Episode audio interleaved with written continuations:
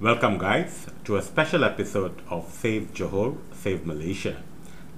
As we just learned, the candidate for DUN N41 Puteri Wangsa is none other than our Secretary General Amira Aisya. So stay on as we get to know uh, the reasons why Amira joined service based politics, uh, policy based politic, uh, politics, and why she was also the co founder and uh, Secretary General for MUDA. And please comment below, it's a birthday today. So let's, I'll be the first one to officially wish her on our podcast. Happy birthday, Amira. Thank you for joining us today and talking things which is close to your heart. Hi there, could you please introduce yourself?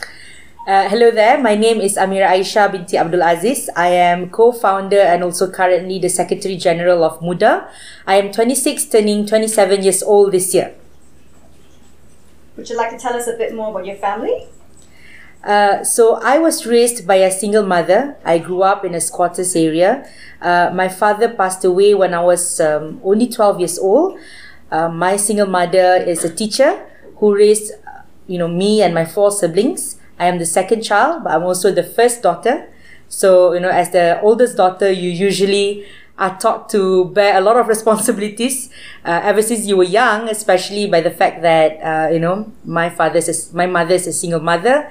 And um, I spent most of my childhood um, back at my grandma's house at Kampung Melayu Majidee in Johor Bahru. I was born and raised and, you know, spent um, most of my time there. It's great to hear. Could you share with us a little bit about your education background? So, being a Johorian, um, you know, I spent most of my education in Johor itself. Uh, kindergarten at Tabika Kemas Bulatan, which is a you know government owned tabika, uh, kindergarten, and then I went to Sultan Ibrahim Girls School for my primary school and also Sultan Ibrahim Girls School for my secondary school. So I was in an all girls school throughout my whole uh, education since standard one until form five.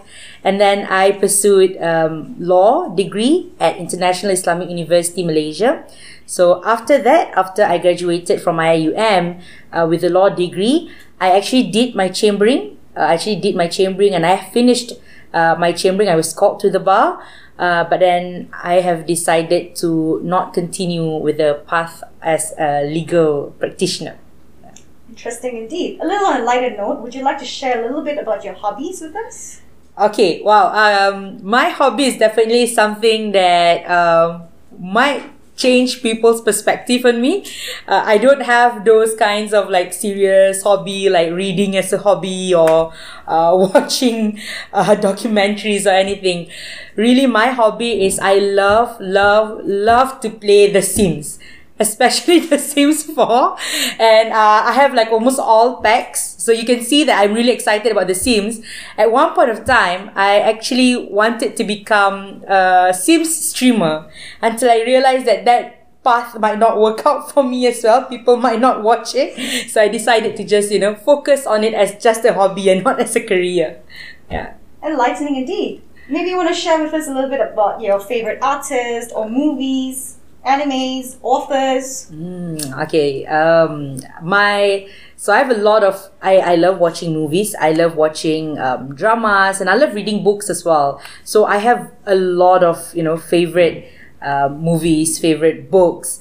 But definitely one thing that really um, stayed with me, I think, um, both books and um, saga or, or trilogy or movie trilogy, both movies and trilogy, uh, Lord of the Rings.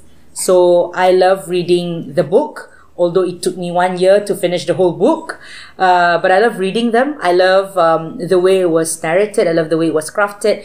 And I think uh, I learned a lot of things about good and bad, uh, you know, uh, and all those in between uh, from Lord of the Ring. And also, I learned a lot about um, bearing heavy responsibility and having strong people around you through watching and reading Lord of the Ring. And that is definitely one of the movies or, you know, one of uh, series that left the most impact on me. Uh, and so, with that being said, uh, with Lord of the Ring being my favorite series, my favorite author is also J.R.R. Tolkien. Although I have only read actually one of his books and nothing else. Um, you know, and in terms of artists, uh, I like a lot of local celebrities actually. Uh, I love Sharifah Amani, Bron Palare. Um, I love singers like Datuk, Sri, Datuk Siti Nurhaliza. Uh, I love the late, the late legendary Piram Lee. Um, yeah. Uh, I love all our, I mean, most of our local celebrities. If I may just pause you there, anyone you specifically admire? In terms of celebrity, That's in terms right. of our our local celebrity, um, one specific person that I really really do admire, I think um, this name didn't pop up uh, amongst all the ones that I mentioned before. Um, not a singer, not an uh, actor or an actress, uh, but she's actually a filmmaker, and I really, really love and admire Yasmin Ahmad. Uh, I love the kind of movies and values that she brings uh, behind the things that she produced. I love how um, she always know how to tell the stories of Malaysian in the most purest and honest way possible. And I think watching Yasmin Ahmad's movies growing up, uh, watching the ads produced by Yasmin Ahmad, uh, made me feel more, you know, more patriotic as a Malaysian, uh, and made me really believe that uh, Malaysia is definitely a country um, f- full of, you know, people from different backgrounds, and all these different backgrounds can work together, and that's what makes us unique. Beautiful. Moving away from the lighter stuff, um, the strong iron lady you are, let's talk a bit about your achievements. Wow, my achievements. Um, let's see. Uh, I think if you ask me in terms of I was I was raised although I was raised by a single mother I was also very lucky to have a lot of opportunities uh, to enter uh, and take part in a lot of activities when I was younger um, my family was very much involved in performing arts. So I was very actively involved in uh, theaters in um, dances and all of that. Uh, but I think all that um, you know still if you ask me one achievement that i really really you know uh, i'm proud of is that when i was 16 years old uh, i was chosen to be a member of johor student leaders council which johor student leaders council or jslc uh, is a council where they every year they elected 20 top students of johor um, to be a member of jslc and they trained us and they guided us through leadership courses they sent us all over the world um, to study diplomacy, to study uh, leadership, event management, press management, and all of that. Uh, and I was very, very proud to be a part of that group. And I think um, my biggest achievement would be uh, when JSLC was, when the project was stopped. Uh, in I think 2012, uh, the project was stopped because of funding issues and all of those things.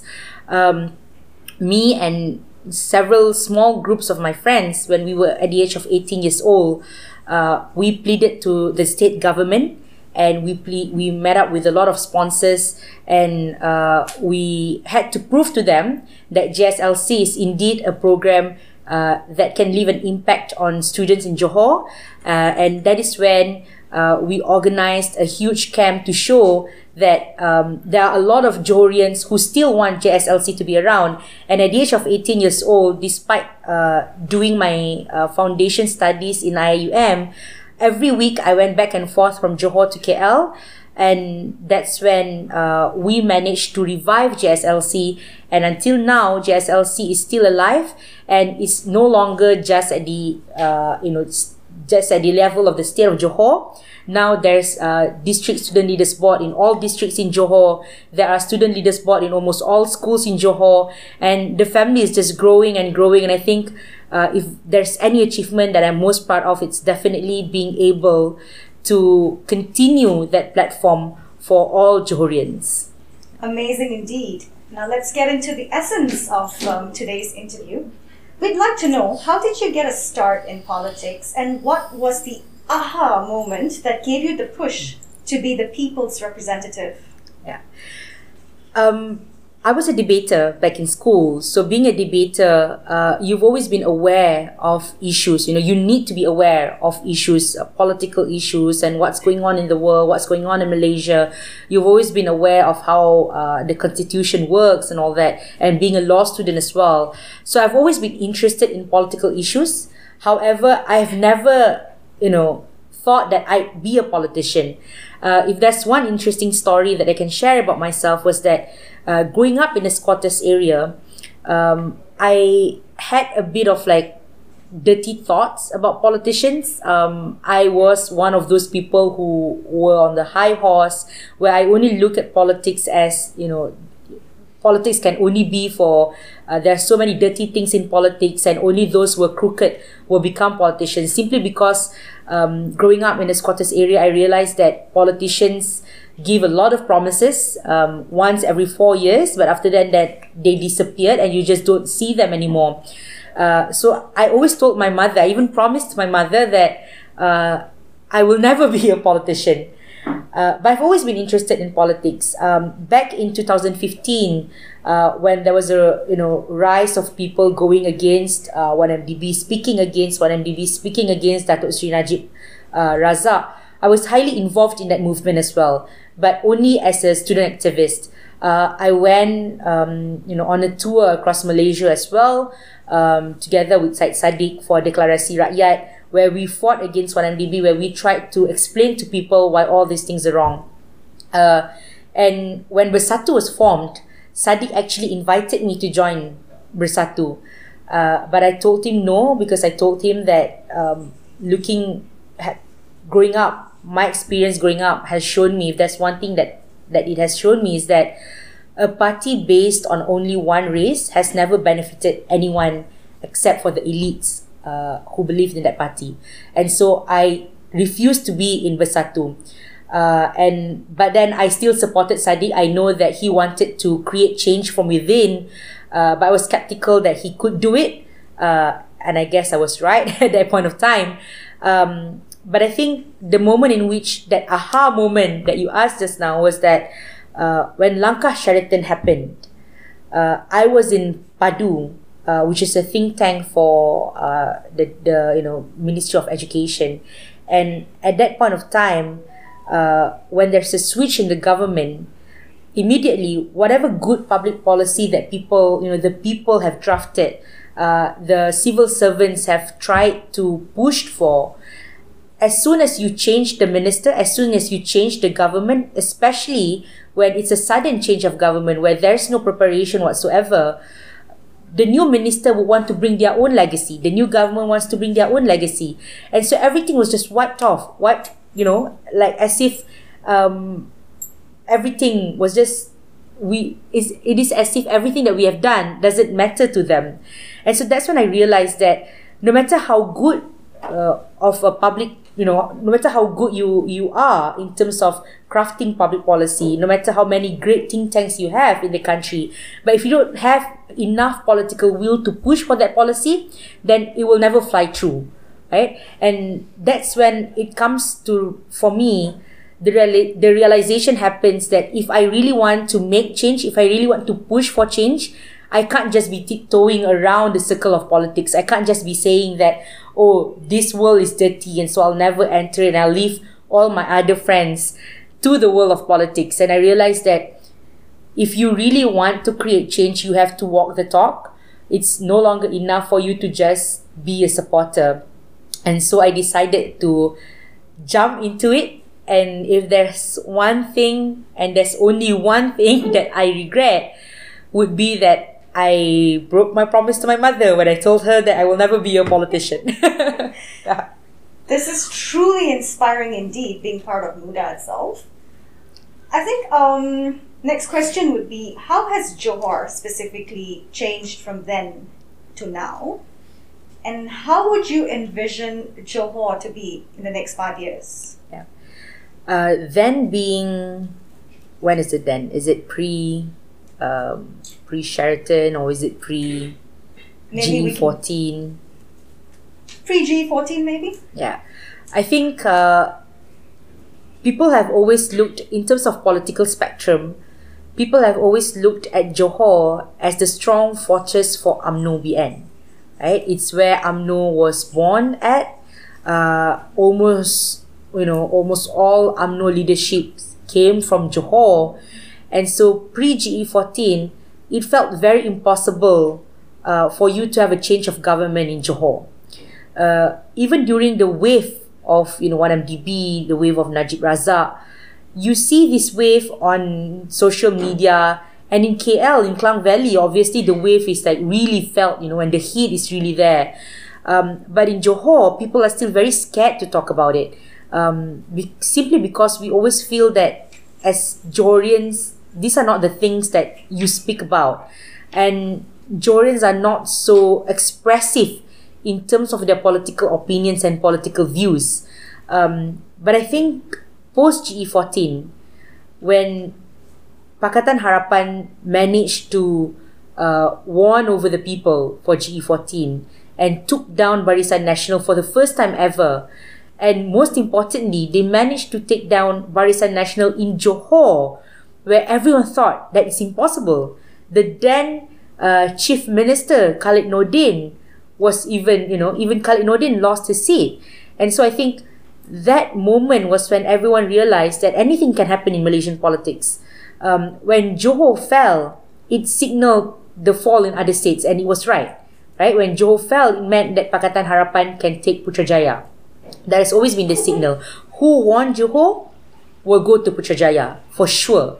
And so I think post GE14 made you realize that it's impossible to create change in Johor it's impossible to have a different political party running the state of Johor.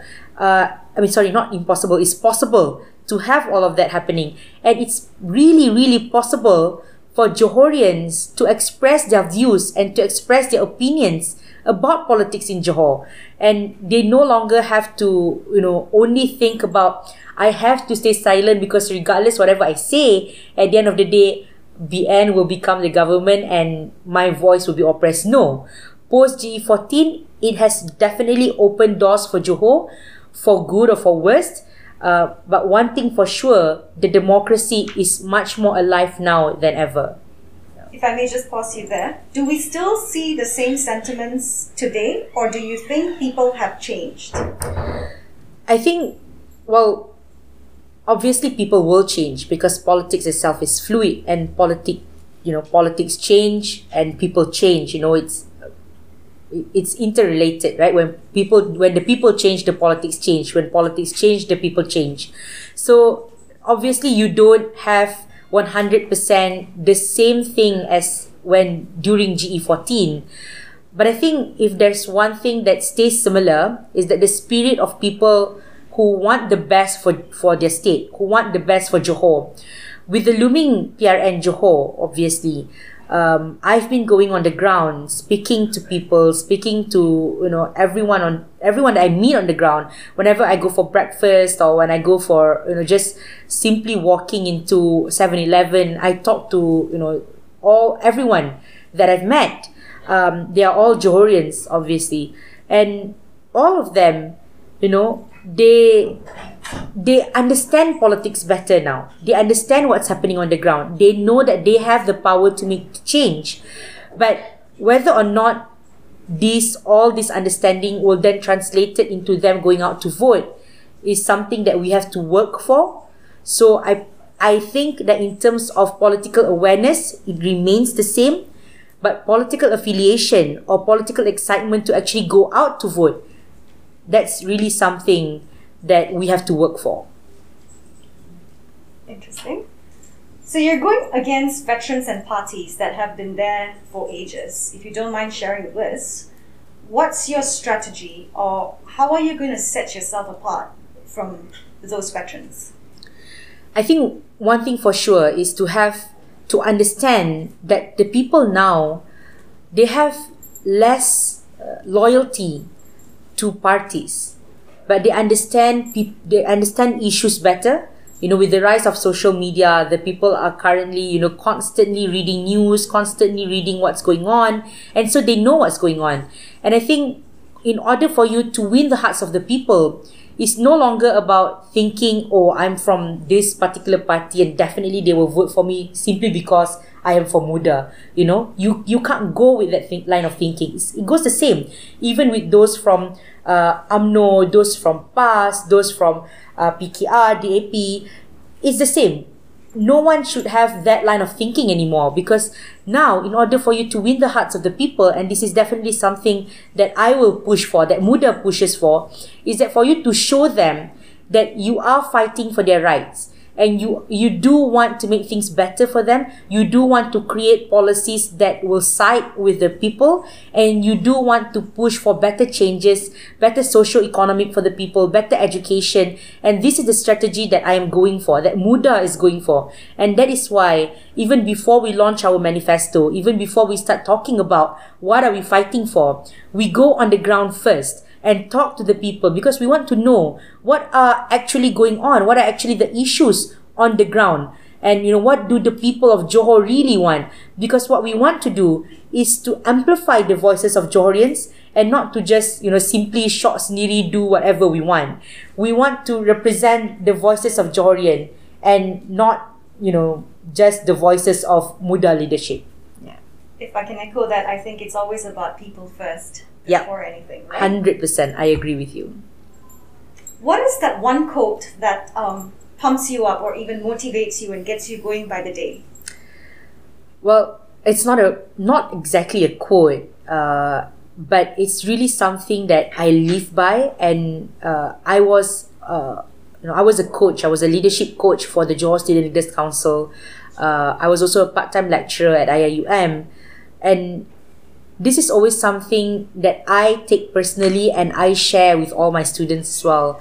Is I believe that when you want to do something, you have to study it with the right intention because when you it with the right intention regardless of whatever challenges you face regardless of how hard it is for you to get to your destination that intention will keep you going because you will remember why do i want to do this in the first place right and is it worth all these hardships? And if you have the right intention of doing something definitely you will you will always regardless of how hard things are you know that one day if you manage to reach that goal it will be worth it. So i believe that when you want to do something you start it with the right intention. So, if I may just say, I think it goes by a journey of thousand miles starts with a single step. And starts with the right intention okay, so what would be your first order of action when you win the Johor PRN? one thing for sure is that um, all the things that we promise or that we will promise for Johor, I want to make sure that I'll be able to execute all of them. That I want to be sure to make sure that everything we promise is not simply empty promises, that we'll be able to actually carry it out. And so if there's one thing that I will definitely do is to immediately hit the ground as soon as possible and to immediately look into how do I fulfill all those promises. For example, things like um, improving public transportation, things like uh, ensuring that no student is left behind in terms of education, uh, things like ensuring that every family has enough food on the table, has roof to stay under. You know, all these things are important issues that we really need to look at in Johor. And I think that if, you know, if and when we actually win PRN Johor, number one, the first order of business is to definitely ensure that everything we promise will be carried out. All right, moving on. Um, we'd like to understand further the slogan of Save Johor, Save Malaysia, and what is the personal significance to you? Wow. Um, recently, I've been receiving a lot of attacks on this whole Save Joe, Save Malaysia. I actually did uh, one explanation video on this. Um, in that video, I tried to illustrate on how currently, um, when one after one dun fell down, uh, it starts, you know, it's sort of like a slippery slope, right? First, you see Dun Melaka uh, was dissolved. and then uh, was Dun Sarawak, and now it's Dun Johor, and you are hearing rumors about Kedah, right? And there are people who say, oh, they are just rumors. But that's the same thing about Johor. That's the same thing about Malacca, where we thought that they are just rumors. But because when you realize that it's something that can be done, and they realize that they can win when they do this, they can win easily, then it gives them even more reason to push for the dissolution of one by one state legislative assemblies. So for me, this dissolution of state legislative assembly before waiting for PRU at the point of which COVID, you know, COVID infection is very high, it just doesn't make sense. Number one, for example, in Johor, you know, a lot of people are saying that oh, Dun Johor is dissolved because uh, Osman Sapian, who is the Adun for Kempas, passed away. True, that is very true that he passed away, but still there's a majority of one. And even with one seat, even if they are, they are to say that it's still unstable, the opposition actually wanted to, you know, sign. They are, they are willing to sign an agreement to say that they will not disturb the stability of uh, Dun Johor. They will not disturb the stability of the government of Johor, the government of Barisan Nasional. And that's a promise that they will keep because it will be in writing. However, they do not want to take up that promise and they dissolve Johor anyway, causing this election. What does that mean? At the point of which COVID 19 infection is very high and, you know, where borders are not opened yet, number one, we're not sure about the voter turnout, right? From, first of all, from outside of Johor, right? Will they even come back to vote?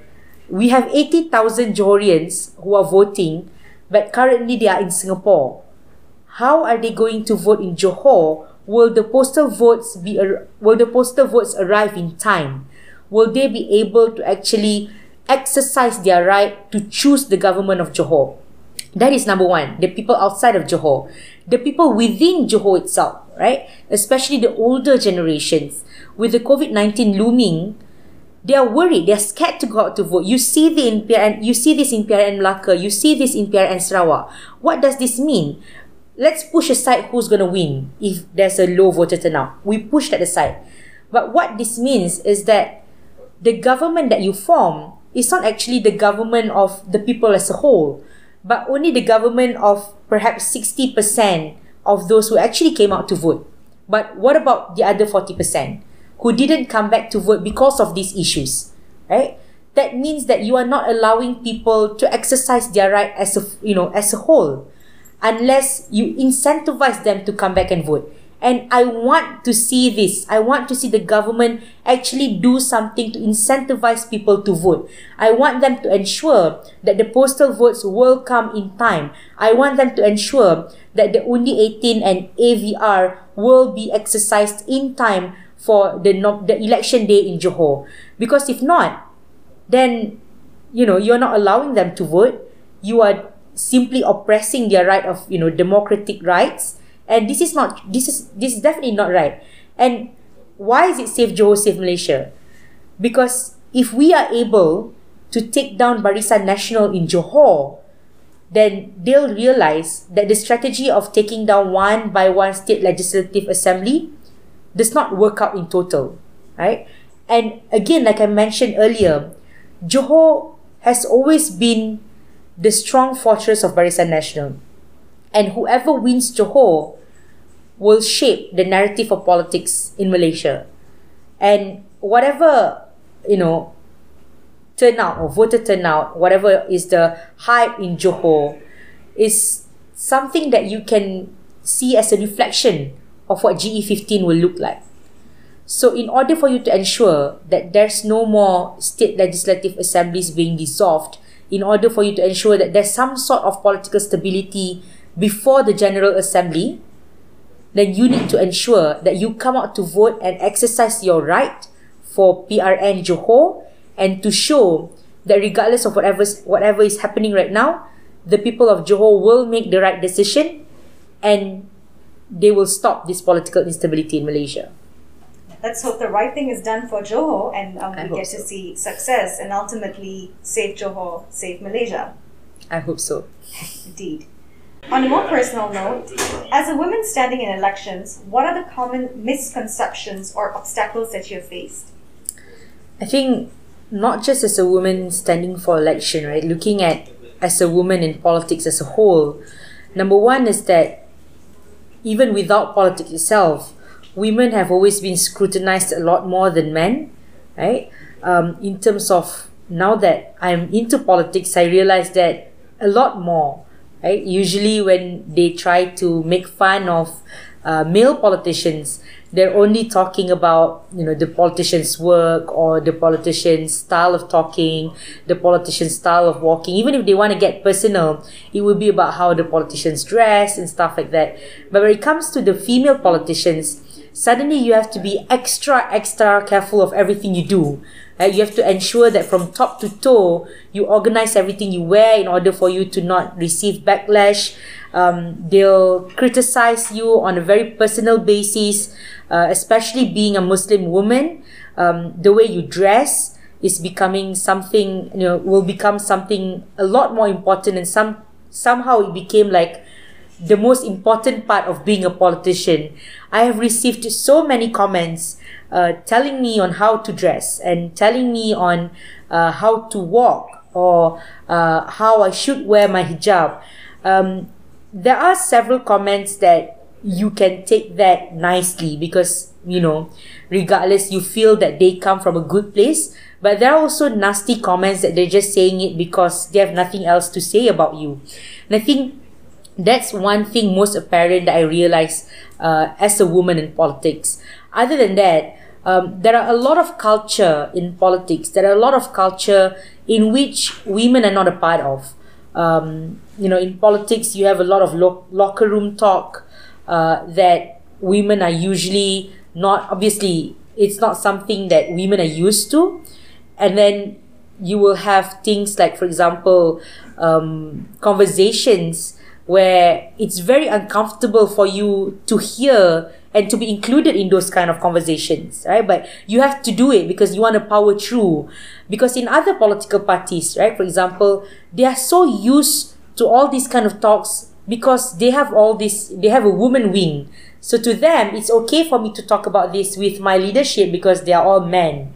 But when Muda comes in and Muda is saying that, look, women are just as equal as men in terms of being a leader in politics.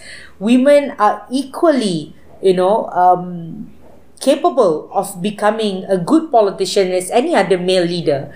And I think that's when all these other, you know, elder generations or elder politicians start to work a little bit harder to change the way they do politics. And I really realized that um, you know, now that I have communicated with a lot of other politicians from different parties, I can see that they are trying.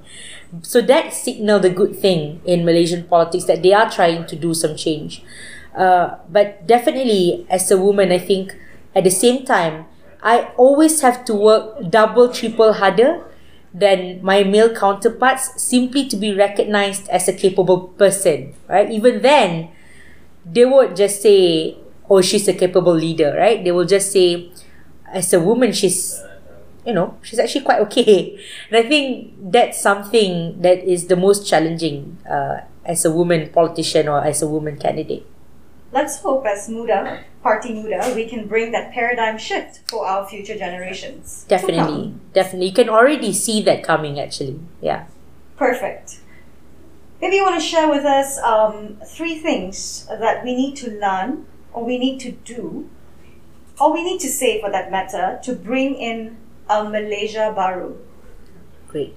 Three, three things are actually great because I think all this while, politics have always been about politics of race, you know, politics of religion, and politics of vengeance in Malaysia. And you see the way they do politics have always been revolving around all these things, right? But in Muda, the way that we want to show that we can bring in a new change in politics, that we want to show the people that we are doing this because we care for the people, not simply because we want the power of being a minister, right? There are three things that we need to roll in as you know a new political party. Number one is politics of service. And I think that's something that we are really thriving on. That Muda, I think we really have no problem in showing that we are a party of political politics of service.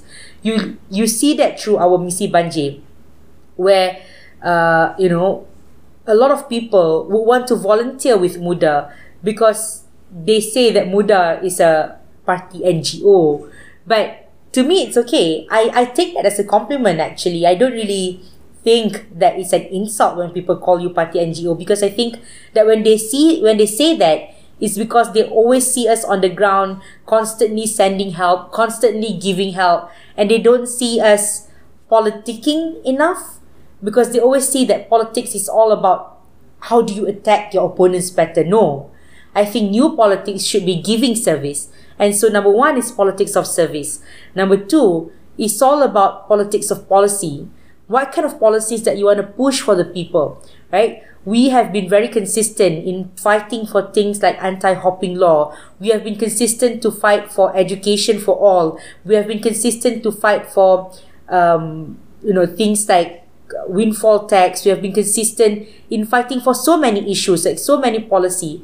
Uh, the Political Funding Act, for example. These are all a very important policy for you to push for in order to move Malaysia forward. So one is politics of service, number two is politics of policy, and number three, for me, in order for you to bring new changes in political landscape of Malaysia, is to bring in politics of value. That politics is not just about trying to win seats. Politics is not just about you know, trying to form the government and being ministers and getting powers. No. But politics is about rolling in good changes for the country.